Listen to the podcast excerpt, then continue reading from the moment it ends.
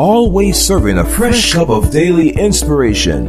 Deanna Hobbs. Today's inspiration is to inform you that God has a message for you. There is something specific the Lord wants to speak to you that He wants to sow into your life and into your heart. No matter how difficult the situation is or the storm that you're going through might be, God can cut through the fog, through the distractions, through the raging seas and the waves, and bring you a word of clarity that will empower you to move forward and know that He is on your side and favoring you through every season. Welcome to this, your Monday, June 11th, 2018 edition of your Daily Cup of Inspiration podcast. My name is Deanna Hobbs, founder of Empowering Everyday Women Ministries, a 501c3 nonprofit organization that distributes free resources worldwide to help you grow in your faith and become everything God has destined you to be. I bring you warmest greetings live from Empowering Everyday Women Ministry Studios in the city of Buffalo, New York. It is currently 59 degrees in the Queen City. A lovely day here. The sun is shining and I am so blessed to have you here with me. I pray you had an amazing weekend. I got in some great worship over the weekend and not much relaxation, but still I'm feeling refreshed in my spirit and eager and excited to hear what God has to say to us today. Every single podcast you hear is available as a free resource to you. Stream and download it on iTunes, Google Play, Stitcher.com, your daily cup of inspiration.com, player.fm on my YouTube channel under my name, Deanna Hobbs. When you click that red subscribe button and turn on your notifications every time a podcast is uploaded,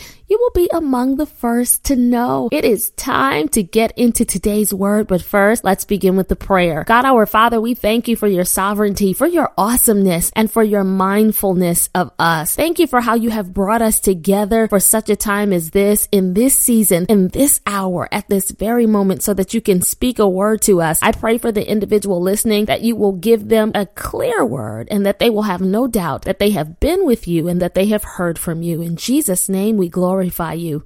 Amen. Daily Cup family, I couldn't see the message in the mirror until it fogged up in the bathroom. Our teen daughter, Kyla, had used her finger to write something in the glass above the sink, and I smiled when I saw the heart around her name. Have you ever done that? When I first discovered how to leave a message on the mirror years ago, I was quite fascinated. The idea that something I'd written could exist yet remain totally invisible until the conditions in the room were right to reveal it intrigued me. I was fascinated by the concept that just because you can't see it doesn't mean it's not there. And when it comes to bathroom mirror messages, the fog or the steam from a hot bath or shower makes the message come to life. That made me think about how in our walk of faith, when things get foggy and cloudy in our lives, and when the heat is on, whether you know it or not, these are the ideal conditions to make God's word come alive. They really are. If you manage those seasons when you don't know what to do next and are unclear about how you'll make it out of a situation, then you'll look for those messages from God. You'll pay attention and find that He speaks through His Word, through others. He confirms things like that message in the mirror. When it gets foggy in your life,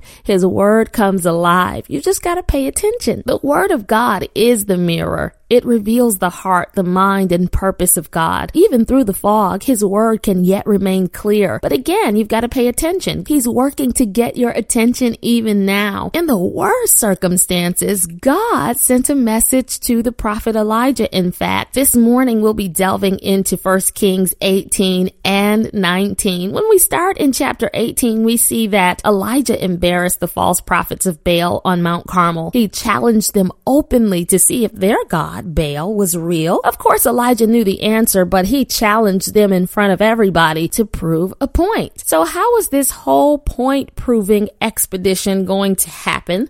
Well, the prophet Elijah laid down some ground rules. Both he and the prophets of Baal had to make an altar and offer up a bull as a sacrifice, and whichever deity answered by raining fire from heaven and consuming the sacrifice would be proven to be real. Pretty simple. While the prophets of Baal called and called to their God and got demonstrative and tried their hardest to get their God to answer, but Baal never did. And Elijah mocked them so badly. He said, call him louder, try harder. Hey, maybe he's asleep. Asleep. Maybe he's busy. Maybe he's on a trip. Maybe he's in the bathroom relieving himself.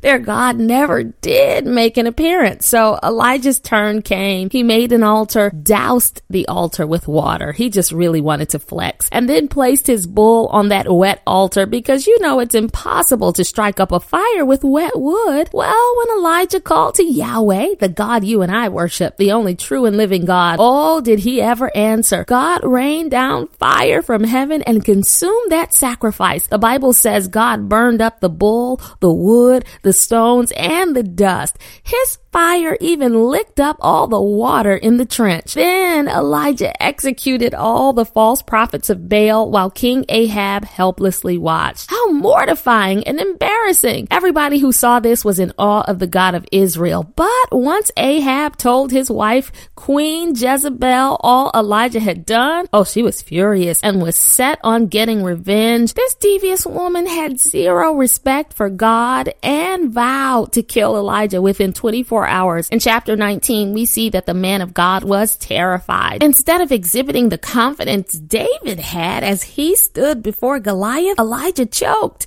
Rather than saying the very God that revealed himself before the false prophets of Baal will do the same thing before wicked Queen Jezebel, Elijah panicked. How many times have you done that? I want you to get in your mind something miraculous, amazing that God has done in your life. And then I want you to think about a situation that you're facing right now now and tell yourself the same God that did that will do this. So Elijah ran deep into the desert, hoping to spare his own life. Fear and discouragement got the best of him. He was so messed up. He actually wanted to die. He asked God to kill him. He thought he was alone. He felt doomed. You can be anointed and battle weary. You can love God and know his power is real and still feel too weak to carry on. You can witness a miraculous breakthrough in one area and struggle intensely in another area. That's how Elijah was feeling, but God had a plan and a word. After his emotional breakdown, the Lord told Elijah, who couldn't see his way clearly through the looming clouds and the fog of the impending threat from Jezebel, God said, Go out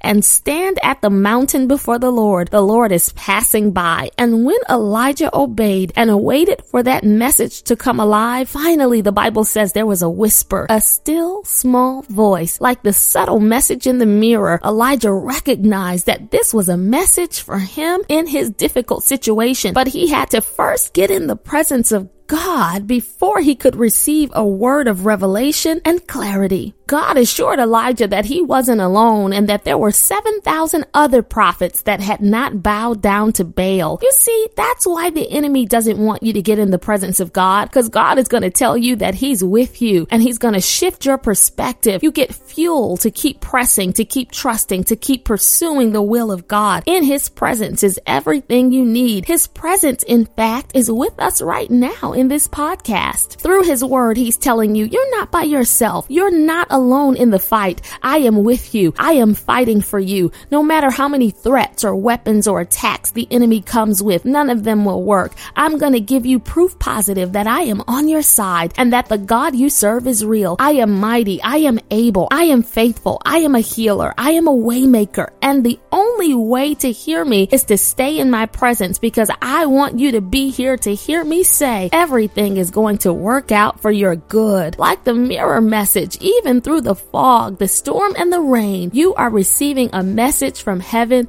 at this moment. Don't stop pursuing God. Don't step outside His will. Remember Jeremiah 29 13 in the New International Version, which is what I'm stirring into your cup of inspiration, which says, You will seek me and find me when you seek me with all your heart. As you drink down the contents of your cup, you'll be reminded that in God's presence, you will unlock the door that leads to revelation, to manifestation, to favor, and to blessings. This message is for you today. Not only are you not alone, but you've got a great God in heaven fighting every one of your battles, and victory belongs to Him, and therefore it belongs to you. Now let's pray. God, I pray for this, my sister, this, my brother. The enemy has been attacking them in all ways. But thank you for this message today to remind them that you are for them. They are not alone. You are working in their favor. You're fixing the situation right now. You're resolving the issues concerning them. I rebuke every attack. I rebuke the hand of the enemy and thank you that in your presence they find everything they need. Help them to stay in your presence and help them to acknowledge you in all their ways so you can direct their path. We thank you for all these blessings in Jesus' name.